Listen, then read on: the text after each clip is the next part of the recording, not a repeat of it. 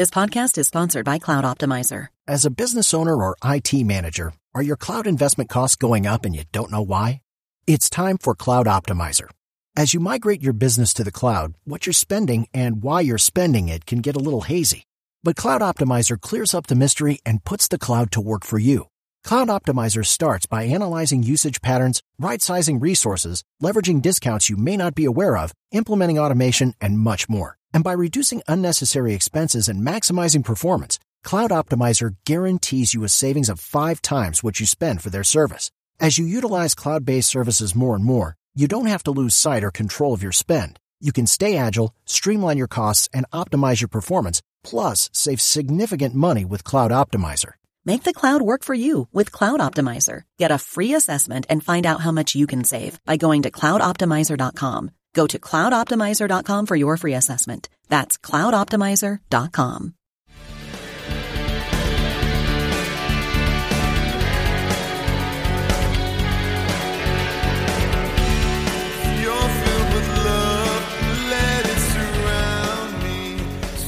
Pittsburgh Steeler fans, it is time once again for another edition of the Curtain Call podcast. My name is Michael Beck, your deputy editor of BehindTheSteelCurtain.com. As always, we have uh, Jeffrey Benedict joining us here tonight. Jeffrey, how are you do, doing tonight, sir? I'm doing great, Michael. Doing great. That is wonderful news. And ladies and gentlemen, uh, I'm sure you've already seen him over uh, throughout the Behind the Steel Curtains uh, family podcast and uh, seen his written work over at the website, Mr. Shannon White. Shannon, how are you doing tonight, sir? I'm doing great. Good to be here with you, gentlemen. Hey, and Shannon is, is, someone you're going to start seeing a whole heck of a lot more of here on Wednesday nights. Um, I uh, I've started a, a new uh, career endeavor myself, uh, which uh, will have a bit of a fluctuating schedule. So, unfortunately, if, if you're tuning in right now, this is a, a pseudo goodbye for me on Wednesday nights, and uh, both Shannon and Jeffrey will be taking over the curtain call Wednesdays, breaking down all the action between uh, the draft the season once they get there. But uh, yeah, we are we are going to celebrate uh, the show by having the three of us uh, go on tonight here and uh, break things down for the Pittsburgh Steelers and kind of uh, overarching the draft uh, itself here today. Things that can go right and wrong is the the topic of conversation here. Now, the first thing off the top here, and Shannon, will start with you on this. What's your absolute perfect day one draft scenario for the Pittsburgh Steelers. What's what's the perfect cards? How does that fall into you when it whether it's the 20th pick, trading back, trading up? What's the perfect scenario? Well, the perfect scenario, I I've always when you have a deep draft like this year, I'd like to see them trade back, but I know it's not their MO. But we need two receivers. If we could get two good receivers out of this draft, uh, a defensive lineman uh, I'm not as worried about quarterback. It's up to them. If one of these guys tickle their fancy and, and they just think, hey, I got to have him and he could develop. You know, I've, I've been on the Ritter train for a while. I started watching him a couple years ago and I thought he he has a presence and a composure in the pocket. Uh, if you watch him, I watch body language and and uh, facial expressions and demeanor on the sidelines. You know, anytime I can catch a glimpse of that, I, am always looking to see because, you know, if you're going to be a leader, you don't want bad body language and, and you want to, to try to, I mean, I'm not talking about, you know, Tom Brady screaming and cussing out every one of his linemen.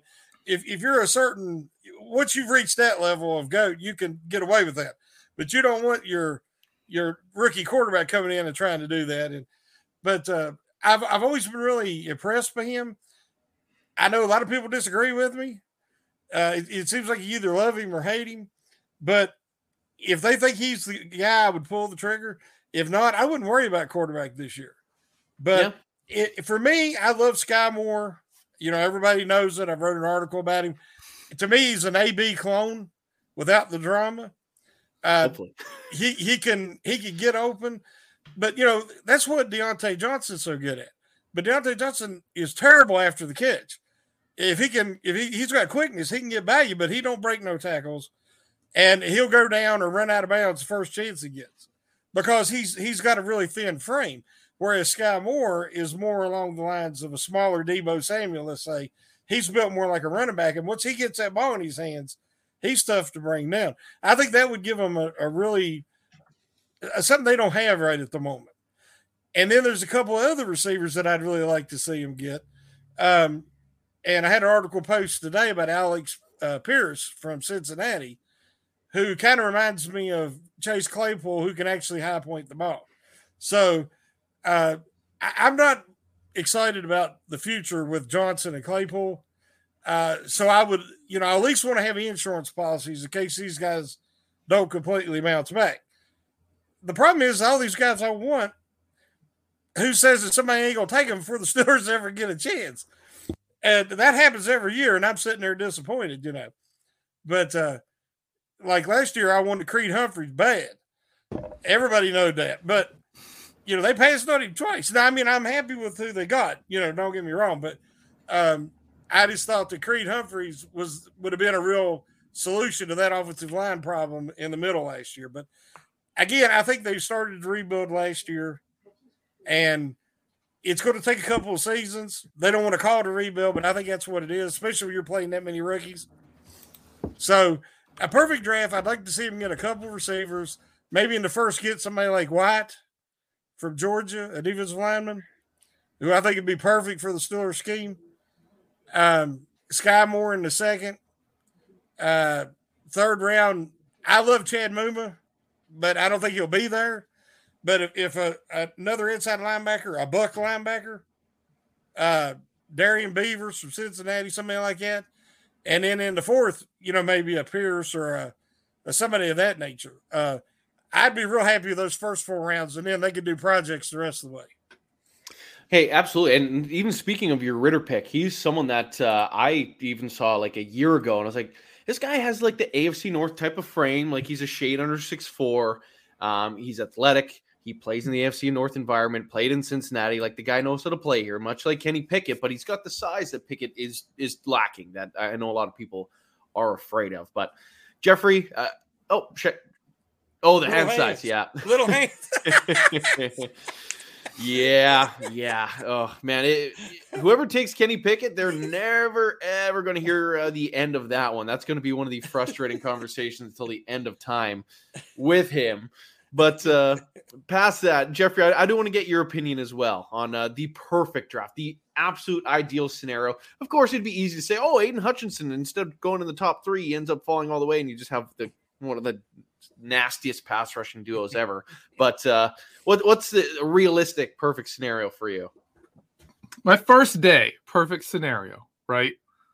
People who've been following the show know last year my perfect first two rounds would have been Christian Barmore in the first, mm. and then Creed Humphrey in the second. I would have been mm-hmm. happy with that. Yep. I'm going the same strategy again this year. I want Devonte Wyatt in the first round, and then the Steelers shot maybe even a trade back. You know, trade back of it. He's he's not that high, you know, on the list supposedly. Trade back into the first round, and at the very end of the first day of the draft, they come back up and they pick up our guy, our center. You can go ahead. What's his name there, Michael? the kid from Iowa, a bit of a stud, Tyler Linderbaum. Tyler Linderbaum. That's my that's my dream day one. The rest of the draft, I don't care. Like I know there's other positions we need, but if you you give me a, a stud defensive lineman and a center that just beats people up, man, I'm good. I'm good. I let's go watch football. Yeah. Hey, you know what? That for whatever reason, uh, Linderbaum keeps dropping, much like what happened in the centers last year. I know he's a, a tad undersized, but the, the guy knows how to play the position. It's not mm-hmm. unlike Kendrick Green, who's, who struggled. And one of the issues that I, I've seen with him is just like it, the, the lack of I hate to say ability, but that's kind of what it is. Like like he, he has the technical the exactly. So in that sense, it's kind of confusing, especially because how dominant he was throughout his career at Iowa. So, oh man, if the Steelers traded back in the first round, I think everyone would be like, oh, okay, this is the quarterback. If they went not quarterback with the first pick, they're like, okay, this is X quarterback that's the, the top of the market. And then uh, for them to take a Linderbaum, like I know the two of us at the very least. I, am curious I'd, if Shannon would losing my mind. I'd be so happy. I, I, yeah, I'd be through the moon. Uh, but uh, Shannon, what are your thoughts on Tyler Linderbaum? Just to make sure you're a good fit for the show, first of all. yeah. Well, I hope, I hope that ain't the, the requirements. Uh, I don't know if you've read any of my articles or we've discussed it on Slack. Uh, he's he's easily the best center prospect. this this season. Uh, last year, I thought it was a really deep class, and I had so many people argue with me. But there was so many guys with Landon Dickerson and Creed Humphreys mm-hmm. and um, even Trey Hugh, and and I know there's guys I'm forgetting. Uh, I don't think he ended up playing uh, center for uh, Denver, but um, oh crap, what was his name? Mertz. Oh yeah, yeah, yeah. Quentin yeah. Mertz. I mean, mm-hmm. all of them guys. Wisconsin, yeah. yeah, they all played good, and and I actually like Green as a third or fourth round target because uh, you know he's very explosive and athletic and good mobility. Uh, but where he was, I wouldn't expect him to try to be a starter. And if they're throwing him in there, and he's very inexperienced, and anybody, I think you played some offensive line, if I was thinking. and it takes time to develop chemistry and develop the little tricks to the trade, so to speak. And Green was just he started doing a little bit better when they had a full complement and Dotson was in there next to him to help him. But when Dotson went out, Green, it got in his head. And it's like the paralyzation of overthinking. He he was thinking too much and ended up not doing anything. He wanted to do everything and ended up not doing nothing. But I like Linderbaum. I think his arms is even shorter than Green's, but he knows how to compensate for that yeah. because of his experience. And he's went to, you know, offensive lineman factory at Iowa. If they come out of there, look at Daniels. See, that's who I'm really excited about mm-hmm. is get Daniels on that line. I know that Jeffrey and I had talked before. I'd like to see uh, Dotson go back to his natural right side. Him, yeah. And then have Daniels so he could play center or either guard spot. Let Daniels play that left side. I know that Dotson and Moore had a chemistry, but they could try it out this preseason you know, have Dotson uh, and him flop during some of the games, have uh, uh, Okafor, Okafor, I mean, and Moore swap, you know, so they could both play both positions if need be. Because we know Daniels could play center. That's what he played at Iowa. And then you got Cole, uh, who shows that he's a functional, you know, a- adequate center. So um, that's the only reason I'm not as excited about going after Linderbaum. Hmm is just because I Holy think that they've started to develop some options there. And if they take Linderbaum, eventually I figure they're the Green or Cole one won't be around. And Cole can hmm. play guard. Green cannot play guard in the NFL. Mm. I don't think. I just think Green's too short. Uh, I'm with Shannon on that one. And I, I just don't, I don't, I don't see him being player, able to handle honestly. the power.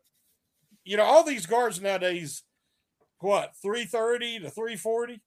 That's yeah. your biggest line. Pushing there, I mean, yeah. as far as your girth. And uh, I just don't see Green. I think he's either going to be a center or he won't be in the NFL.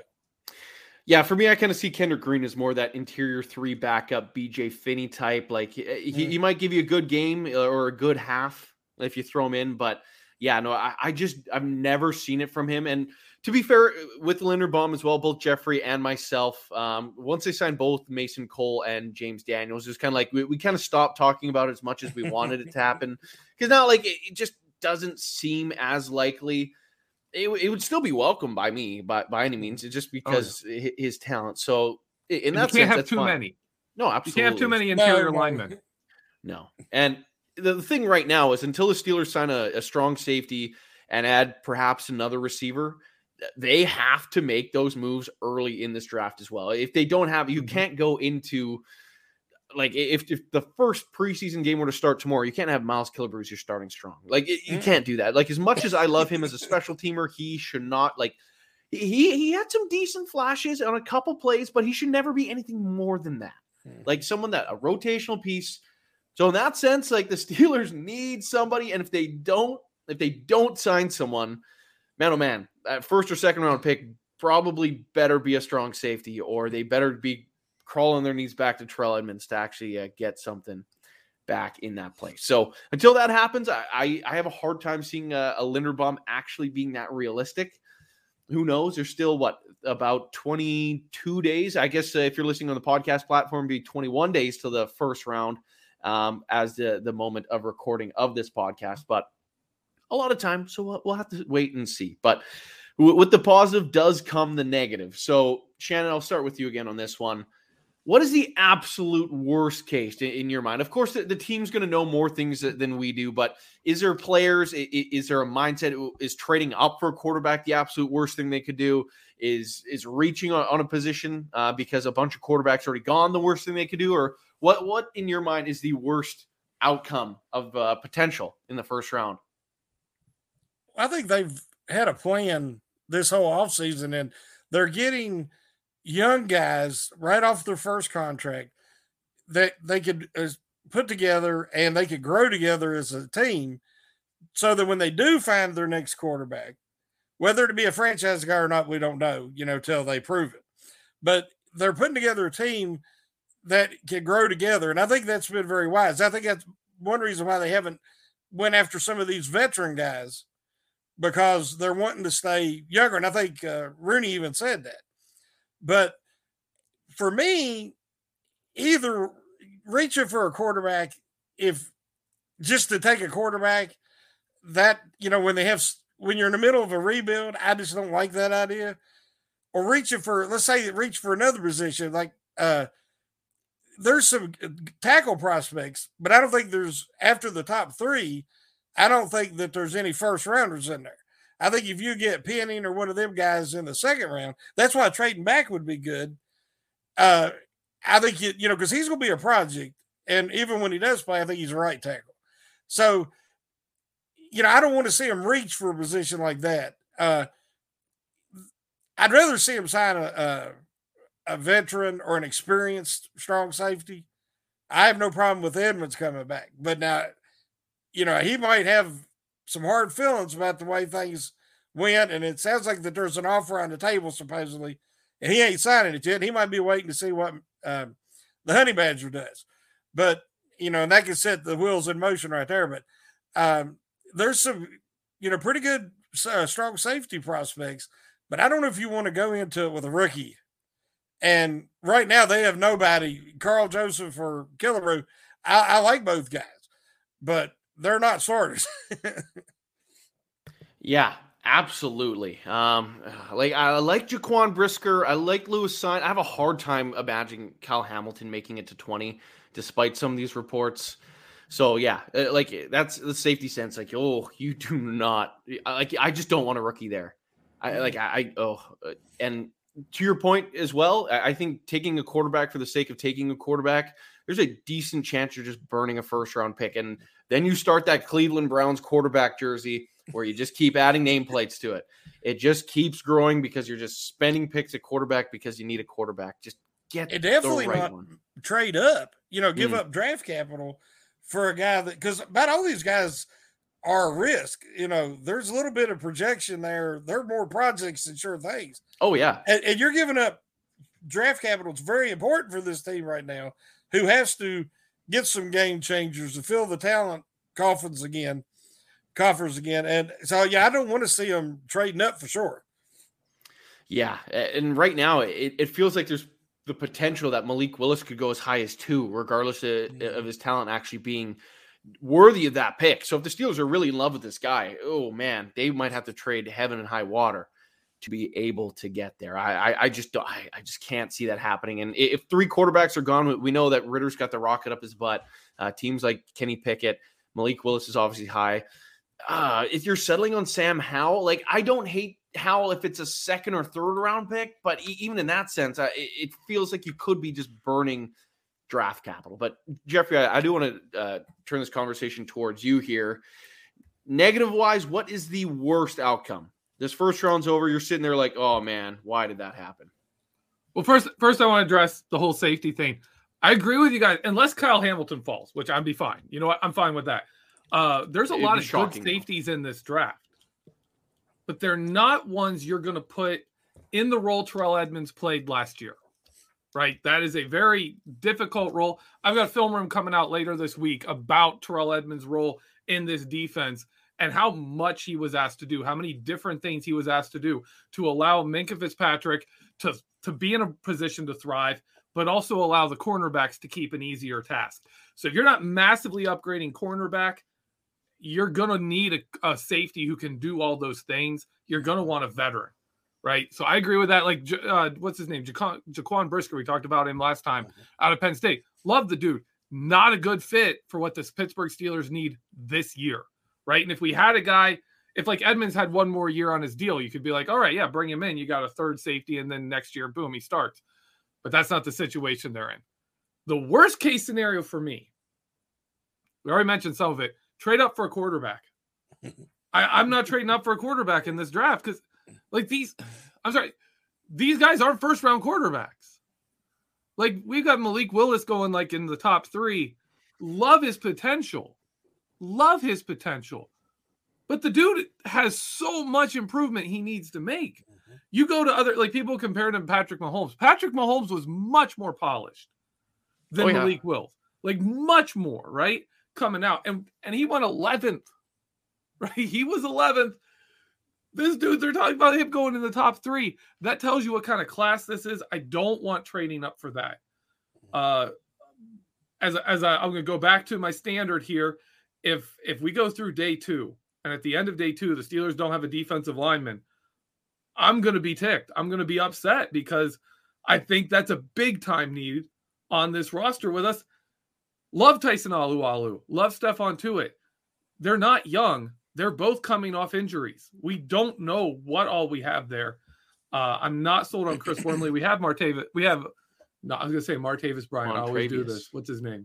Martavius Montravius Adams. Montravius Adams. You're right, man. I'm terrible with names. But like you need two of those guys. You need two of Cam Heyward, Stephon Tuitt, and Tyson Alualu to be at the top of their game. yeah. Just for this defensive line to function. If you've only got one of them, you're done. And if one of those guys drops off, then you need the other two to work out, right? And not get hurt for this line to work. So that's why I think you add a young guy with just a brawler, um, someone who can come in and be something right off the bat. The other thing that can go wrong is if you get through the draft without addressing, of course, defensive line. The other two positions, in my mind, you have to address, and this is, of course, assuming that they do sign a safety, right? That they sign Yeah, a veteran safety. You've to. got to address wide receiver. Mm. We've only got two, and you've got to address cornerback. In my opinion, I think you need like somewhere in there, uh, even down to round four, you need a cornerback that can Yeah. play. Yeah, absolutely. With the receivers in this division, like I like I like Levi Wallace, I like Ahkello Witherspoon. I, I still like Cam Heyward or Cam, Cam Cam Sutton to a degree, but oh man, if Arthur nickel, ugh, that's painful. Like eh, heck, a first round corner, I'm still I'm okay with that. I like I'm not losing sleep if the Steelers go corner in the first round. I, I think that could help. Uh, big reaction from Shannon there. I, I'm, I'm curious your thoughts on that. Well, Bad's not here, or I would I would drive him crazy with what I'm getting ready to say because he, he it drives him crazy when I say it. But I've just I'm scared of the Steelers taking a first round cornerback. Okay, fair. That's if fair. it's if it seems like if it's a top ten guy, I, I would feel better about it. But when you like at twenty, there people's talking about Stingley from LSU. He had a great freshman year. Mm-hmm. Then, you know, he got injured. He hasn't been as effective. I think he ran a four three seven, and then they said it was four four four. But you know, he's been batting that that speed range, adequate speed. But he's a little bit frail. He's a, I, I like cornerbacks who tackle. Hmm. That's my problem with Witherspoon. Witherspoon's great coverage, but tackle is a suggestion to him, not something he's really committed to doing. So uh, you have to use him a certain way for him to be effective. Now, if you just put him out there and just, you know, say at the end of this game, tell me what kind of gun that guy's shooting, he can do it. He'll, he'll he- he's good in coverage, but you don't. If they run the ball to that side, you better have some linebackers to get over there because he ain't gonna do anything. yeah. And uh, so I'm just leery of them taking a first round quarterback. I can't get past it. I guess maybe when they do get one and they can develop one, which they might can now with Austin and Flores and everything, um, Oh. then I'll feel better about it. But right now, I'm still scared to death of them taking a cornerback in the first. Yeah, like for me, if they if they do go with the Stingley, like another guy that's not the best tackler, you have to go get like I, am sorry for bringing the name up again, but you have to go get the safety that tackles the best that's remaining. Go get Tyrann Mathieu. Like I'm sorry, you, you need defensive backs around them that can get guys to the ground. So like you you have to back that up by getting an improvement on the back end there. So uh, keep bringing it up, Jeffrey. Go ahead. I know you brought it up, and we just got potential word that maybe we're the Steelers are a little more in than people were thinking there for a while. on Mathieu with him saying According like hi- him saying his uh he this is what his third time in free agency and money isn't the number one issue. He wants to go to like a good team. He talked about like culture. He talked about like the players he plays with. You know, like hey, maybe the Steelers are still in on this. I, it's going to be interesting to see. I think he is the domino that falls. I, I'm interested by the idea that we have an offer on the table for trell Edmunds. I, I don't know the don't- the all the details on that. Is that Terrell Edmunds waiting, or is that the Steelers saying, "Hey, buddy, you know, we're gonna you know check out Honey Badger, and if that doesn't work out, this is the deal we have for you." So, like, don't go signing for less than this, you know, it, unless and you know just right now because we may we may be able to give you this kind of a thing. I don't know what all that is. Uh, either of those would work. Either of them would be great. I just be happy, but yeah, I I it's kind of hanging there. Like maybe we're still in on this. Eh, I I wouldn't be surprised. Like some of the things he said, especially after his visit to New Orleans, like he basically said, like I don't think they need me. Like it- it'd be great to play at home. And again, I'll never fault a player ever for going home. Like Yeah. if if you want to play in your home state, power to you. Absolutely, go home, be with your family. Like I, am not I'm not going to question my favorite Steeler doing that either. I, I get it. I understand. Mhm. So if he wants to do that, that's great. New New Orleans signed four other safeties this offseason. So like it doesn't make a lot of sense. Think of the other Yeah. teams that need safeties. There's not many. Indianapolis signed a safety today too, I believe. That was another team that needed one. Uh, the the Raiders they signed someone a couple weeks ago. I'm blanking on the name, but like everyone signing safeties. The Ravens were another team. They signed Marcus Williams. Everyone is doing like the Steelers are still they off. They have the starting opportunity. You can play in a great defense. You can play with good coaches. So yeah, absolutely they're in on it. But I do want to back up a little bit here because you talked about the quarterbacks, Jeffrey, in the sense that they aren't r- true first round quarterbacks. I call this the Kyle Trask test. Test a year ago, 64th overall to the Tampa Bay Buccaneers, end of the second round. How many quarterbacks this year, Jeffrey Benedict, would go ahead of Kyle Trask a year ago? That 64th pick. How many would actually be selected above 64? Oh, I think we'd get like I'm thinking of them in my head. Five, four or five. You, I there's still, think they're they're there. But like Trask was in this this draft class. He's a second pick still, second round pick still. probably. Mm. Yeah, I'd say yeah. Yeah, I'd say he is. Okay. I I I go on a different dimension. I'm like like I look at Lamar Jackson, right? Lamar Jackson was the 28th pick and you had the question marks around him that drove him down to end of the first round, right? Almost all these guys have question marks. They're not Like- talking about the question marks though. They're only saying the No, they're not because they've all got them. It's not there's not like you know, there's this quarterback and then these other guys are like here because this quarterback they don't have this and this guy doesn't have this, you know. Instead, it's like, well, they've all got flaws, so both they're all even, so they're both are all back in the first round again because all of them have flaws, right? It's almost like if they're all if all you have is third round quarterbacks, then your third round quarterbacks are first round quarterbacks because they're quarterbacks. And Yeah. Oh, I'm I'm I'm not on board with that. I'm not on board with that. My my number one quarterback from this class is Kenny Pickett. I think he's the best quarterback just simply because he's shown NFL ready traits. And if there's anything I've learned following the Steelers, following other teams in the draft, if a guy shows he can do it, believe he can do it. If a guy doesn't show he can do it, don't just assume he can do it. Right? Yeah. Pickett can Pickett can read a field and go boom, boom, boom. That guy's the one that's open, right? That's the most important trait in an NFL quarterback. That's number one. You have to be able to progress through reads and find the right guy. You have to be able to read the defense, figure out where to go through, progress through the reads as they change up the look post snap. If you can't do that, like we've all seen the Steelers just absolutely destroy first round quarterbacks who couldn't Mm-hmm. read a defense post snap because they've got no clue what's going on and they just get sacked. Like you have to be able to do that. And there's questions about most of these quarterbacks. Can they even do that? We don't know. So I I am I am not high on any of the quarterbacks. I don't think Kenny Pickett is a first round pick. Like he's late tail end of the first, early second round level quarterback to me. Yeah, I agree. But he's probably going top 16. But yeah. do you think that Pickett, you know, I think he's the oldest. He is. Yeah. I was going to bring that up. He's 24 turning 25. Yeah, I don't care so about the he age of a quarterback. he Really? should be he should be more advanced than these other guys. These I other don't- I some don't of care these other guys can quarterback. sit two years and then come in. You know, I mean, you don't want to take a guy in the first round and him set two years. But let's say you Yeah. you could get a Ridder in the second round, or or something, 22, or, I believe. or Corral. Yeah. Mhm. Uh, I I think they're all 22 or younger. Yeah. I think Willis is 20, turning 21, if I'm not mistaken, or he Yeah, they 21. can sit two or three years before they're his age. So he should be the most ready. but they're they're not going to sit though. No, They're not going to. Like if you're a first rounder, they're going to play you. Yeah, that's the problem with them. They're going to need to sit, and they're not going to get the chance. They're not going to. I, like I, I think if the Steelers do go quarterback, like obviously you're getting off the rails a little bit here with the quarterback talk, but like I think if they do ultimately go quarterback in the first round, I, I think they you still see Trubisky for a year, and then it's a competition where the guy wins it wins it outright next year and takes over that starting job. I think that's regardless of who it is.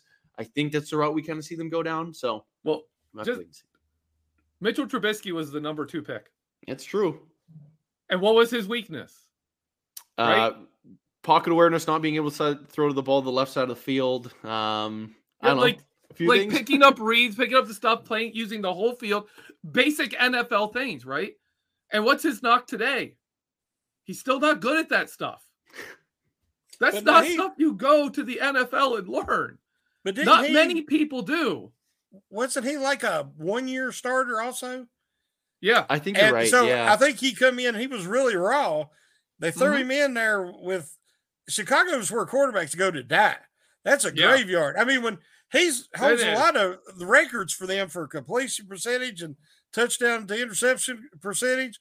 When Jim McMahon is considered maybe one of your top quarterbacks of all time, you're not a quarterback factory, that's for sure. you're not. You're not. It- it is Kordell pretty funny. Stewart ranks ranks pretty decently on that list. Yeah. When it Jay comes to Cutler Bears, is like number three, uh, their best, third best quarterback of all time, something like that. I feel like someone could argue him being like the best uh, for the Bears too. Well, just in a, yeah, in a sad longevity way. and total wins and everything. He's one of the best quarterbacks they've ever had. Like, come on, that's No, exactly. insane. Is he even three for the Steelers? Like, you No. know, like Mm-mm. Exactly. Exactly. So just moving on though with today's topic, of course, the best and the worst things that can happen at the draft here. Uh, Shannon, I want to turn this over to you. Just out of curiosity, what are the, the deepest and the weakest positions of this draft class? Where can the Steelers wait to take players and what what p- positions do they have to take early because it, it's just going to dry up? I think wide receiver is really deep. Uh, but the need is so great. Mm, true. If you if you pass, you know, in- in the first couple of rounds, you know, maybe the t- guy you really want to target will be gone. So I think they could take one, maybe even the second round, and then you can wait till like the fourth round. They don't have a fifth round. Wait till the fourth round, unless they trade back in or something. You know, maybe trade louder milk to move back in. I don't know, but they there's some guys that are one trick ponies, some just pure speed guys that could, you know, uh, I think the, I think his name's Melvin is his last name, the kid from Rutgers. I think you're right. Mhm. Oh my god. Um, Uh, Armand, no. I'll look it up. a- I think it's Melvin, and then there's a, uh Gray, uh, Danny Gray from SMU, who who's got good speed. He's not necessarily, you know, uh, the height you want for a deep guy, but you know, Skyy Moore. I mean, he could get deep. He's a four four guy, a little under. Mhm. but he's like AB. He he's got such great footwork and can sell it. He gets deep all the time, and that's what AB can do. And everybody knew AB was faster than his forty time. I mean, you know, I don't know what happened when he tested, but there's you know Antonio Brown was much faster than his forty time would suggest. Uh, but there's guys there that that you know I don't want to see a miss on. Um, you know, defensive line, you want somebody. There's some projects out there, but you know, you got like uh, Travis Jones and Wyatt and and uh, Davis, and there's some big boys that can come in and play immediately, at least as part of the rotation. And those are two huge areas of need. Offensive line isn't as big a need, so you can, you know, kind of bring in a project tackle or somebody of that nature. But um, yeah, I, I think the safeties. I agree a lot with Jeffries. I don't know who they could bring in that they would want to be starting this year. I'm not as sold on uh, Hamilton as a lot of people. Um, I I like him. He's he's he looks great on tape on film. Uh, I'm not as worried about his 40 time because we know that can be overrated. But uh, his physicality, to me, he plays more like a free safety than he does a strong safety. So if he us, I don't know how he's going to fit in our defense. Well, uh, not our defense, Steelers defense. That's a habit I got to break. Um, I don't know how he's going to fit in the Steelers defense. You know, if he's not that physical, and uh, so I think that, like I said, wide receiver and the defensive line. That's where I think they ought to look. And if they don't, uh, you know, the pass rushers, the edge guys, there's a lot of depth there. Now, a lot of them is going to take a little bit, but there's a lot of talent. So, uh, the name uh, I looked it up, but also a few members of our live chat did as well. Uh, Bo Melton is the receiver out Mel, of uh, yeah. Rutgers. What I call him? Uh, Melvin. Melton. It's Melton. Yes, yeah, we got there. Uh, Jeffrey, I also want to I want to ask you the same question. Do you have do you have any different opinion on the strengths and weaknesses of this draft class? Oh, that was actually the exact same answer I was going to give. I think it's the obvious ones. If you do want defensive line, you've got to take it early. That's why I say if they get to day three without one, I'm gonna be upset because you're not getting one. You're not getting an impact player for this year, right? You're not getting somebody who's a stud who you can develop into a leader on that line. You know, you're gonna have to do it later. Uh, for me, obviously, wide receiver is deep. I'm, I'm a big fan on that.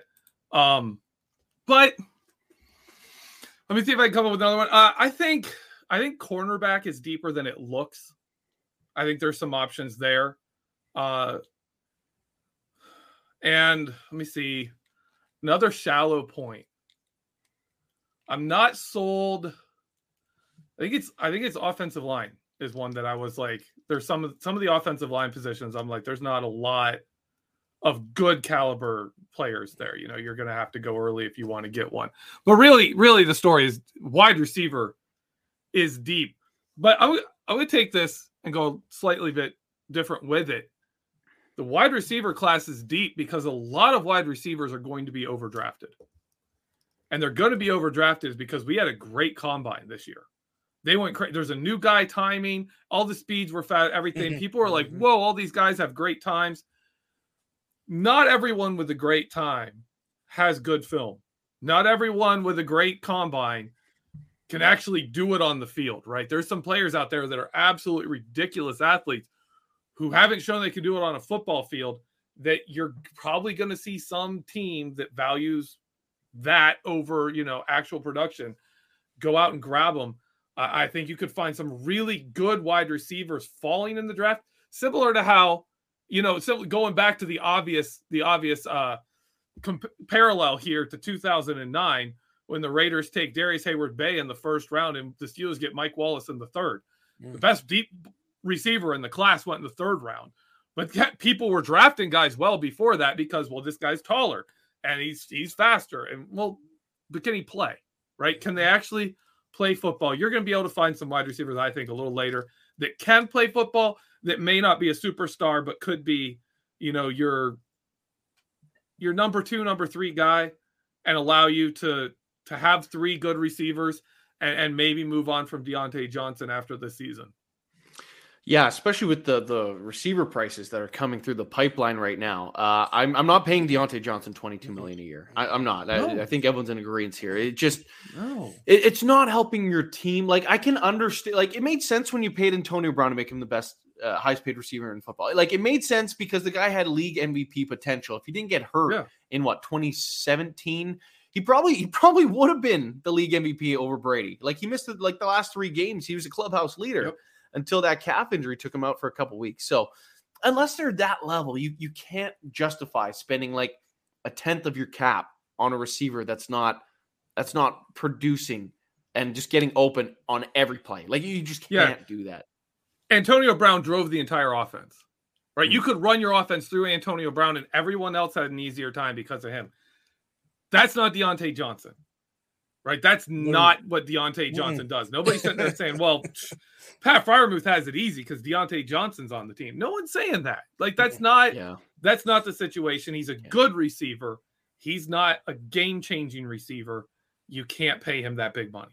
No, absolutely. Now, just kind of sticking with the theme of uh, how things can go right. Um, I'll start with you, Shannon, on this late round prospect. If there's one that comes to mind, that if the Steelers can get this guy, say in the fourth, fifth, sixth, like like a day three pick or the back end of uh, day two, who's the name that you're like, th- this is the perfect player to get in a late round? there's so many projects. Uh, you know, we've had Andrew and him have interviewed uh, Carnell Lake's son, and uh, you've got Cam Heyward's brother, and, and there's all these guys that people are talking about. And but as far as a project, I'm not sure. Um, there's the uh, kid from Jackson State. Um, Oh, yeah. Houston's his last name. I don't. I can't remember his first name, but he's an undersized pass rusher. Um, I think you know an outside linebacker, uh, very athletic, dominated in that level. Uh, I, I could see a guy like him picking him up in the seventh round and seeing if you could develop him because um, Tuszka and I guess they're going to have Avery as playing, you know, an edge position. Uh, so they might be a position there for obviously for another edge guy. I kind of wanted them to get Taco back, Yeah. but He performed well. yeah, I mean, and, and he did what they needed him to do in his limited usage, and I thought he would have been a, a good guy to re-sign, but uh, you know, he went to the Saints, and and uh, but you know, I think they're pretty high on Tuszka, and you know, he actually started making some plays towards the end of the year. Uh, wasn't just another body out there, so um, I've not been that impressed with Avery, so I would like to see him get a a project there to develop, and and and uh, the, that kid Houston, he can be one.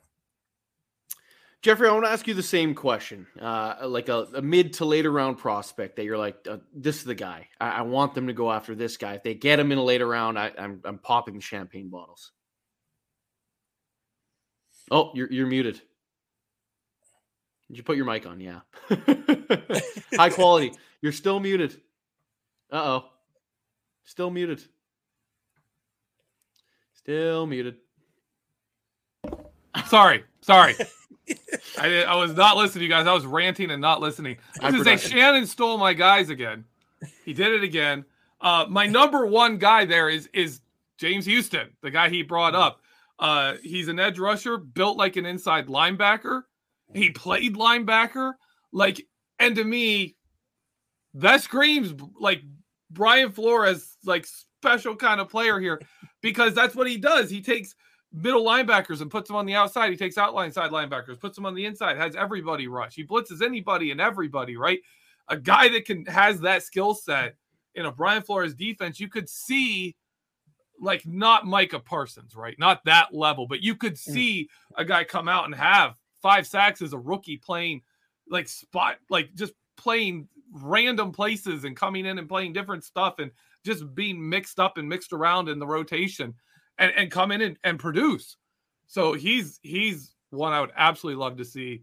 And then the absolute number one guy is, of course, Connor Heyward, mm. future all pro, fullback, tight end, H back, touchdown guy. No, this he's the kind of guy you you put him at H back, he's primarily a blocker, and then you know he goes Isaac Redman and has some crazy touchdown against the Ravens to win you a game, and everyone's just going crazy. Like that's who I see when I look at him is is, is like bring him on. Obviously, we're not cutting Derek Watt this year, but bring him on. He can be the number three tight end. He can play on mm-hmm. special teams. He can be the number two fullback. He can run the ball. He can be our number four running back or a short yardage back or something. You know, whatever. He can he can do multiple things. And then next year he moves into a bigger role as as as we let Derek Watt go. Hey, absolutely. And you know what? I would be okay with having one less run. Like, do we need both Kalen Ballage and Benny Snell? No. Like, you can have Connor Heyward on your team, and if you run into injury issues, you can use one of your fullbacks in the backfield. It, it would be fine. for me, if there was a name, uh, like the running backs aren't super high in this draft class, which I think makes sense. It should be an every year thing. Uh, could you imagine getting like a Breece Hall in, in, a later round, pairing him with Najee Harris? Like, like yeah. man, that would be that would be a, pretty nice duo. Like, uh, obviously, that's not your your fourth round pick. That's maybe a third. I like I, I wouldn't necessarily want to spend a second round pick on, on a running back, but like if you get someone like that in the middle rounds, whoo, yeah, now, you now, get, you're, now you're now you're talking you're talking running game now. Yeah, you get some explosiveness to pair with Najee's consistency. You're gonna you're gonna tear it up. That's gonna be good. Okay, we are coming to the end of the show here. Uh, we do have uh, Brian Anthony Davis backstage. I, I, know he wanted to come on. Um, here, let, let's pull him up. The bad man himself, Brian Anthony Davis. Gentlemen, doing, this is one show that I just love to be on, and I don't think I've ever officially been on this show with Michael. I think I've been on it with Jeffrey, so I wanted to come on this show really quick and uh, just you know congratulate y'all for a fantastic show. I don't know what all's been said on the show tonight, but as you know, Michael Beck is going to this is going to be his last night on the curtain call. Not no, no, let me preface this not his last night with BTSC. He is still going to do the podcast network um, because of scheduling. We're going to move some things around. So, Michael, have you all mentioned anything yet, or am I just breaking news? Yeah, no, we, we did talk uh, about it a little bit off the top, but uh, anyone that uh, hasn't uh, that wasn't uh, here for the beginning of the show, of course, uh, my time at the police academy, of course, is coming to a, a wrap here, and my schedule is going to be a little bit crazy and not not as streamlined as it has been. So my my availability's kind of dropped off a little bit, but um, yeah. So of course we'll be missing out on the Wednesday nights, but hopefully with this new schedule, I'll be able to bring a new show that uh, will be kind of a, a, floating show that we can hype up a little bit on social media so people know when it's coming. But hopefully to, to bring in more guests, more exclusive interviews, and more fun stuff along those lines. And we will still have the live mic as well, but. I need to say a few things here, Michael. First of all, congratulations for this new move because this is an honorable move. I love the fact that you're going to this career in law enforcement. It is uh, a very honorable job, and God bless you. Good luck with it. Make sure when I get up to Canada that I get to do a ride along. So I you're I getting a ticket and going straight to jail. yeah, yeah, I, I can imagine. But no, I'm very proud of you, and all of us here at BTSC are very proud of you this is a very brave profession and you know police officers uh, do the, the way things are today police officers don't get the respect that they deserve and i think that you're going to be a fine addition to uh, the canadian police force i would love to have you on the american police force because i trust you and i think you're one of those honorable people and uh, we love you for that hmm, as far you. as this show goes this is uh this show's very special to me because I don't know if you know I did a article for years when I first came on to BTSC called Know Your Enemy. And it was me trying to break down break down the opposition and I had so many articles I had to write and man it took me like a solid week to get it done and like right before deadline finishing it li- being up late on Saturday nights just trying to do all this stuff and because I wasn't equipped to do it like somebody else would be. So we decided that, hey, this would be an awesome podcast, but we need the right people to do it. So the first person we talked about, when I say we, I talk about Jeff, Dave, and myself. First people, first person we talked about was Michael Beck, and then putting him with the right guy, and that's Jeffrey Benedict. And this has been a cornerstone show for the last two years whether it be Know Your Enemy or The Curtain Call. It has been an excellent show and bringing in guests each and every week and talking about it and the way you guys interact with with the guest it has been a great show for btsc so michael uh, i'm giving credit to jeffrey too but that was all you putting it together being in the number one chair. And i really really am proud of what you've done here. So thank you so much for what you've done Hey, it, it was an honor to be able to do this uh, every single week. Uh, sit next to Jeffrey Benedict, uh, and uh, hey, his, his, knowledge uh, on the film review just made me made me better. So uh, I couldn't have done it without him. I couldn't have done it without the support of everyone at BTSC. Really, it, it, was it's always fun coming on Wednesday nights, breaking down the matchup, getting to learn a little bit more about the opponents, or like right now, learning more about the draftable prospects and being able to hang out with such brilliant minds each and every week. Well, definitely, thank you so much. And as for Shannon White, bringing him into this chair was a no brainer. And the reason it was a no brainer is because Shannon has blossomed in the last nine months or so since starting on The Hangover and bringing a lot to that show. And I love his mind. I definitely love Shannon's mind, and mixing it with Jeffrey's is going to be so much fun on this show.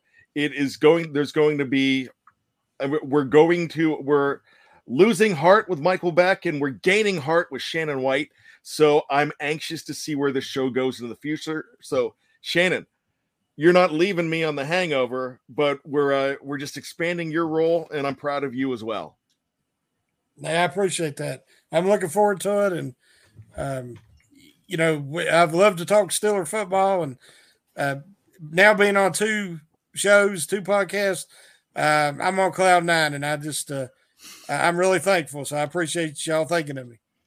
As for Jeffrey Benedict, you have been in the sidecar, and now you get the keys to the Ferrari, the great show. So I am really excited to see what you do with the show as well. And your analysis, uh, I mean, it, it's great because we've had two hosts on this show. And the way you interact with guests as well has been fantastic. So I can't wait to see what you do. So, gentlemen, I'm done yapping. I just want to tell everybody in the live chat and everybody that listens, whether it be Wednesday or Sunday night or whenever you listen to the curtain call slash know your enemy, that you're in great hands. And this is a fantastic bunch. And my job as podcast producer is easy because of people like Michael Beck, Jeffrey Benedict, and Shannon White. So, gentlemen, thank you so much. I am going to get on out of here, close up the show, and we'll talk to you soon. Thank you for uh, hopping on, Brian, and for that uh, nice little uh, little uh, outro there for me. Uh, that means a lot. Um, before I sign out, uh, as always, we end the show with plugging what we got going on. So, Jeffrey, man at the bottom there, man of the hour, taking over the chair, of course. What, what do you got for, coming down the pipeline for BTSC? the big one is coming out later this week. The film room on what Terrell Edmunds' role was in the Steelers' defense, looking at what is what is the, what are the Steelers going to be looking for in any safety that they pair with Minkah Fitzpatrick, if it's Edmunds coming back or if it's someone different. Awesome, Shannon. Uh, first time for you on this show. Uh, plug plug what you got for the people. Well, first of all, I want to say I love the film rooms and the so, GB does, and I call him GB, so I'm sure I'll do that sometimes. um, That's and cool. and you know, KT, uh, you, you, they're so informative, and and I learn a lot, uh, especially terminologies and stuff of that nature that you know it's changed since I was, uh, you know, a young man. But uh, I had one article hit today about Alec Pierce um, and how I think he'd be a good value of a store, especially if you get him in the third or fourth round. Uh, and then I've got another article coming up talking about the uh, three inside linebackers for the Georgia Bulldogs and how I think that uh, Channing Tindall would be the best option of the three and, and explaining why. Because the Steelers need a buck linebacker badly. So, but that, that's all I got right now at the moment. hey, it's all great stuff, and uh, everyone should be excited to check out all the great work from uh, Shannon and Jeffrey, especially uh, with this show moving forward and uh, them be, leaving them in very capable hands. So I'm excited to watch it. Um, but uh, before we we get to all that, uh, just remind everyone: click over to BehindTheSteelCurtain.com. Should be your one stop shop for all things Pittsburgh Steelers as well as your if you're watching on YouTube or Facebook right now, you're still only getting about what a third of the story. Um, go to wherever you get your podcast from Apple Podcast, Spotify, Pandora, you name it. Behind the Steel Curtain is available there. You just uh, search Behind the Steel Curtain. You can search Steelers. BTSC will show up. Uh, make sure you're liking five stars, five stars, subscribe, whatever your podcast lets you do. Uh, just do that if you can support us. It just helps us make great content for each and every one of you. Um, for people that are asking, this isn't the enemy at BTSC. Um, I'll still be doing the live mic. I'll be doing a, a bit of a floating show, like uh, I mentioned a little bit earlier, um, where you can catch me. Um, it could be it could be a Sunday, Monday, Tuesday, could, any day of the week. Uh, is kind of the plan. Uh, once the once my schedule starts going, um, so I'll still be around. You'll still catch me, but um, if you know, if you remember way back when I started uh, on the, the the Know Your Enemy uh, slash Curtain Call podcast, I always had a hard time signing out, not knowing what to say uh, when we uh, were signing out and saying goodbye to the people. But for once, I finally know what to say at the end of a show. It just happens to be my last one. So, first and foremost, thank you for everyone that's been a, a loyal listener um, for the last two years uh, of me being on the show. And uh, t- I want to end on this note Jeffrey, Shannon, don't mess it up. Ladies and gentlemen, thank you uh, so much for tuning in today. And uh, the boys will catch you next week. See you, see you later, everybody. See you, Michael.